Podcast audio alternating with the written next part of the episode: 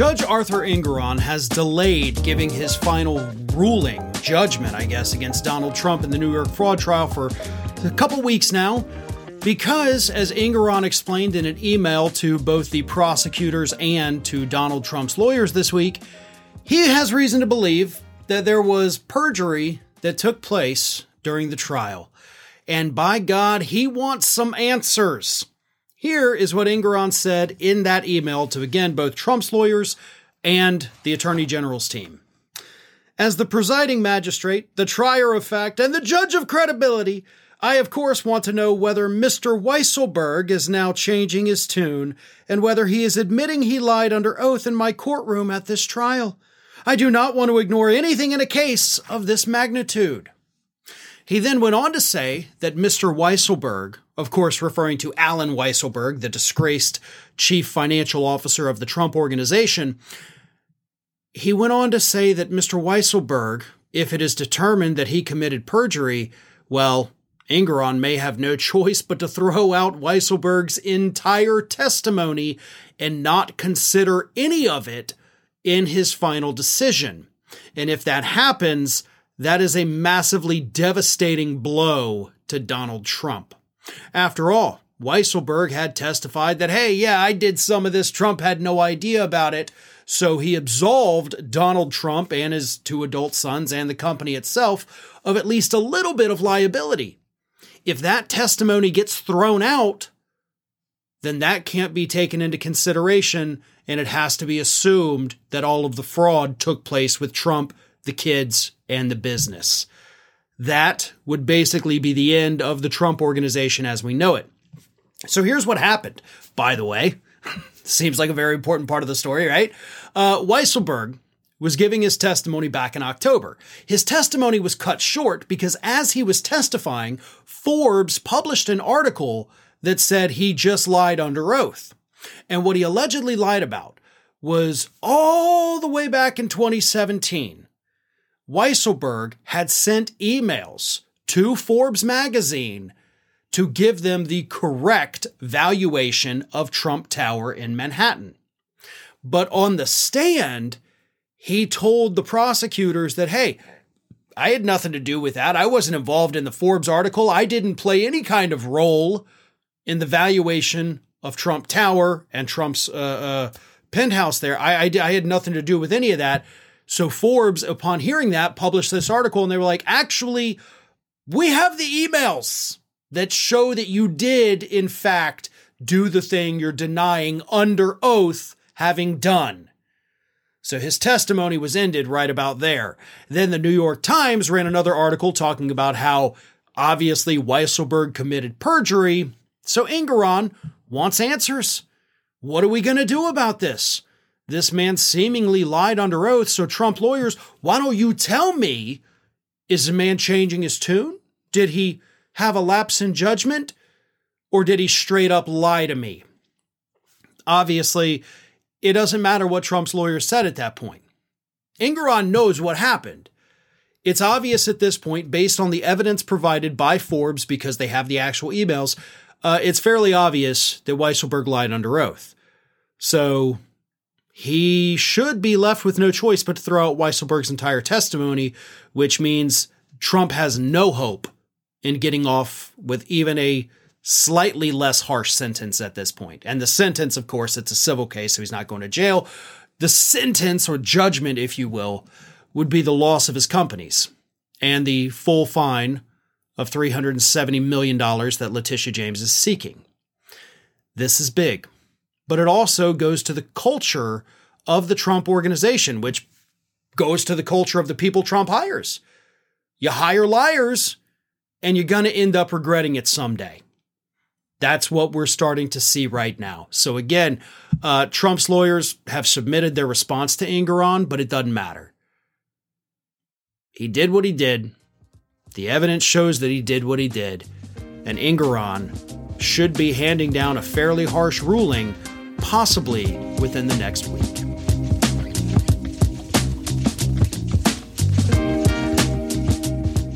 Well, all good things must come to an end, folks, and it looks like Ronna McDaniel's reign of terror as the chairwoman of the Republican National Committee is in fact coming to an end.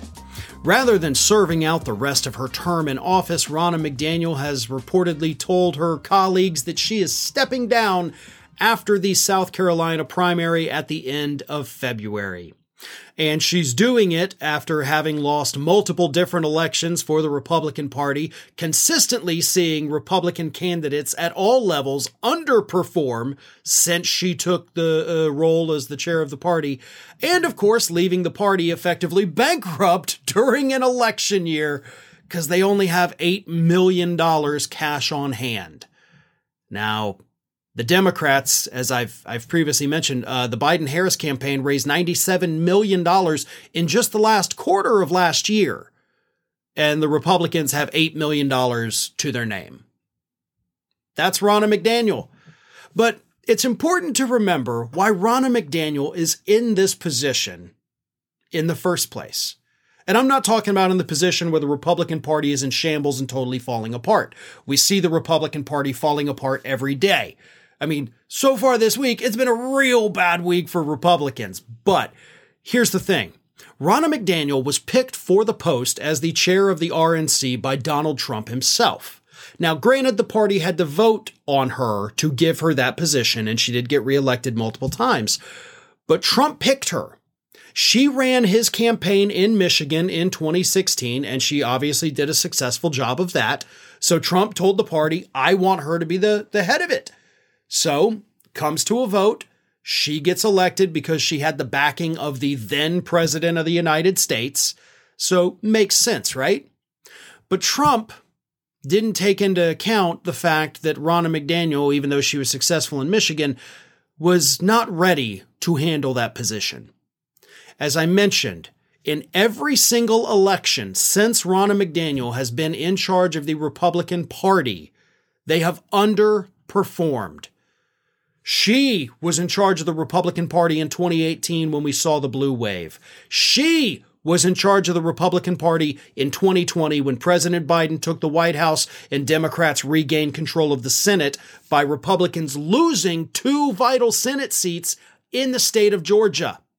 She was in charge of the Republican Party in the year 2022 when Republicans predicted a 70 seat advantage, but got 10 seats in their advantage. And now it's actually less than that because they kicked out Santos and Kevin McCarthy is gone. So Republicans are not doing well. And Ronna McDaniel is to blame. But the biggest problem she's had is the fundraising part. Like I said, Republican Party has $8 million on hand in an election year. In a presidential election year, okay? It's not even like we're going into midterms where, okay, we don't have as much, but we can get due. We're talking $8 million in a presidential election. Hell, Trump's presidential campaign only has $42 million cash on hand. His super PACs are basically being bled dry by his legal fees. So the Republican Party has nothing. You've got state level parties that have gone totally bankrupt, literally having zero dollars in the bank.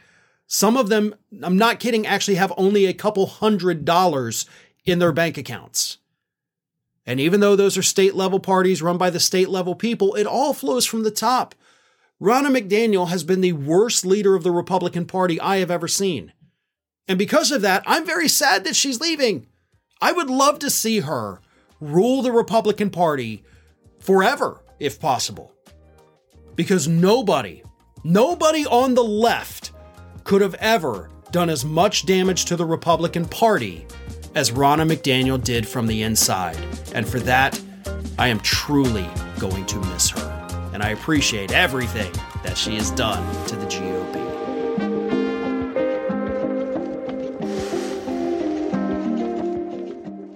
Marjorie Taylor Greene is having a very, very bad week so far. Not only did her impeachment effort against Homeland Security Secretary Alejandro Mayorkas fail, but she also got a little too riled up in a hearing this week about crime in Washington, D.C., and rather than finish the hearing, she decided to throw a temper tantrum and stormed out of the room. Here's what happened you had Democratic Representative Robert Garcia. It was his turn to speak. He got five minutes to talk. And, well, without giving too much away, he said something that seriously angered Marjorie Taylor Greene So here's the clip. Take a look at how Representative Garcia got under Greene's skin to the point where she couldn't even stand to be in the room anymore. Here it is. Chair now recognizes Mr. Garcia for five minutes. Thank you. That was a lot. Um, uh, I want to remind the, the gentle lady that it was her that actually organized a trip to the DC jail to hug and high five and sit with the insurrectionists that actually attacked our Capitol. So if we're talking about the safety of DC and the capital, it's just quite, I think, ironic. This is all facts. This is quite ironic that uh, the insurrectionists that tried to overthrow our government in the capital city um, were being coddled. We're being we're, we're actually being coddled by. It's a quite a shame that you call them political prisoners or hostages. I think maybe you called them. They're actually they actually try to they actually try Mr. to overthrow Chairman, our government.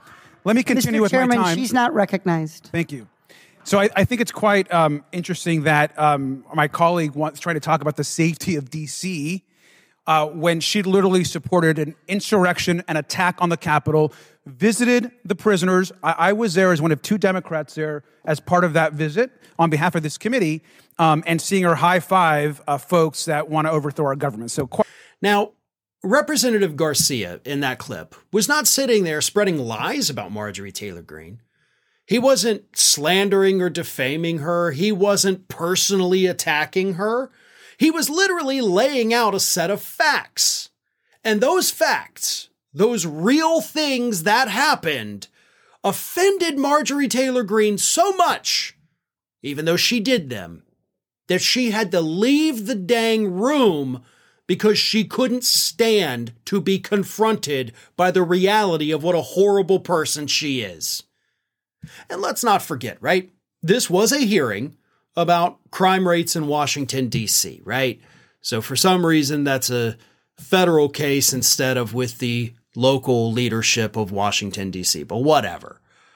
But I love what Garcia did there, right? We have Republicans that all throughout the 2022 midterms all throughout last year, 2023, and going into this year, are trying to paint America as some kind of crime riddled, you know, failed state run by Democrats, of course, where there's you can't you can't turn around without seeing a crime being committed.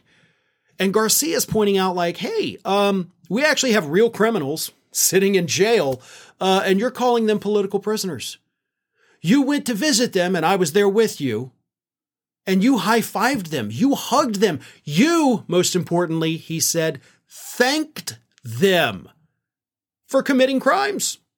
So, how can you have a party that's saying that we're the ones soft on crime when you're literally out there high fiving, hugging, and thanking criminals?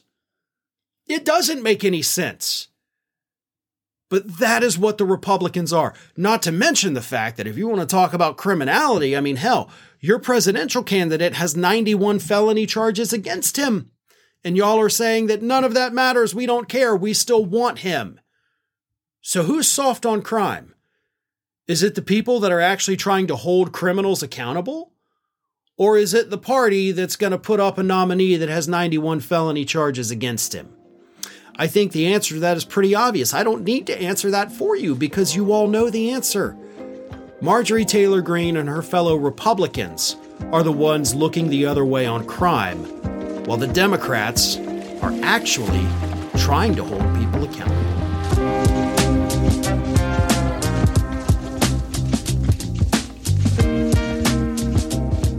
My Pillow CEO Mike Lindell may be down, but he is not out. He announced this week the introduction of a new service that he has started through his My Pillow company called My Store. You know, My Pillow, My Coffee, My Slippers. Now he's got My Store. And in My Store, what he is allowing people to do is get on there and sell their own products. And According to a very low budget press conference Lindell did this week, they've got all sorts of things, basically everything you need. He calls it a mini Amazon. But uh, here he is again in this exceptionally low budget press conference that looks like it was done in his mother's basement. Here is Mike Lindell highlighting some of the awesome products that they have for sale. Take a look. Like the painting, everyone sees the painting when I do my uh, my my uh, this is the Vanessa this is the one I have behind me in my uh, the painting behind me in my my my pillow advertisements. And so her paintings are up there. You have a uh, here you have my this is a friend of mine, Jim Hansel. These are made into placemats of products. US made like a common products like socks, and then we have innovative products like here's this brush here that cleans inside bottles. I mean, it's every every kind of so if you're in the market, you know, for a painting of a well, actually a reproduction of a painting of Jesus and a lion, or whatever the other thing was, or maybe you need some socks and a bottle cleaning brush. You can just go to my store and buy these things and, you know, help give Mike Lindell some money so he can pay his massive legal fees that he already can't afford. But please, if you need some random gray socks and a bottle scrubber, Mike Lindell has just the place for you at my store. Um, you can get a lot of those things, by the way, at like any gas station. Probably even the paintings. I say that as somebody down here in the South. I don't know if you've ever been to a gas station down here in the South. We got some weird stuff. And actually, the further down in Florida you go, you're going to find gas stations with even weirder stuff. But yeah, like a pair of work socks and a bottle scrubbing brush. There's a gas station five seconds from my house. I can go buy those right now. I don't need to log into Mike Lindell's My Store, give him a cut of the money to purchase these things from independent sellers. Now, they obviously have more than that because Mike Lindell says, listen, you know, in terms of quality, he has a team. That's what he told Steve Bannon earlier this week of eight to 10 people that are in charge of, you know, quality, making sure people don't put garbage up on my store. So eight to 10 people for what is supposed to be a mini Amazon. Um, I'm sure we can trust those eight people to fully vet every single product that that gets posted on his my store. Now, to be honest, this idea is not horrible. It's just that Mike Lindell's not good at it. And if you're going to announce like this major new thing you have where you're actually trying to compete with Amazon Marketplace, you need to do it somewhere a little bit more professional. I mean, you, you've got those people standing around you in that clip. They look scared and confused. They don't know why they're there. They're just kind of. there's the one guy that's like awkwardly looking at the camera from the back. Like, what is what is is that a hostage video? Do we need to worry about the safety of those people standing behind you, Mike? Because they don't look well at all. But neither did you. Your hands were a little shaky. I mean, things are not well in the My Pillow kingdom. We'll call it, you know, the My Pillow uh, universe that he has created. It's the MPCU. Um, but this is what Lindell has been reduced to, right? Now he's hawking socks and bottle brushes just so he can pay his legal fees. But it is what it is. You got to do what you got to do. You can never keep a good salesman down. So Lindell is out there selling probably eventually the shirt off his back just to get a couple extra bucks so that maybe he can afford to have lawyers again.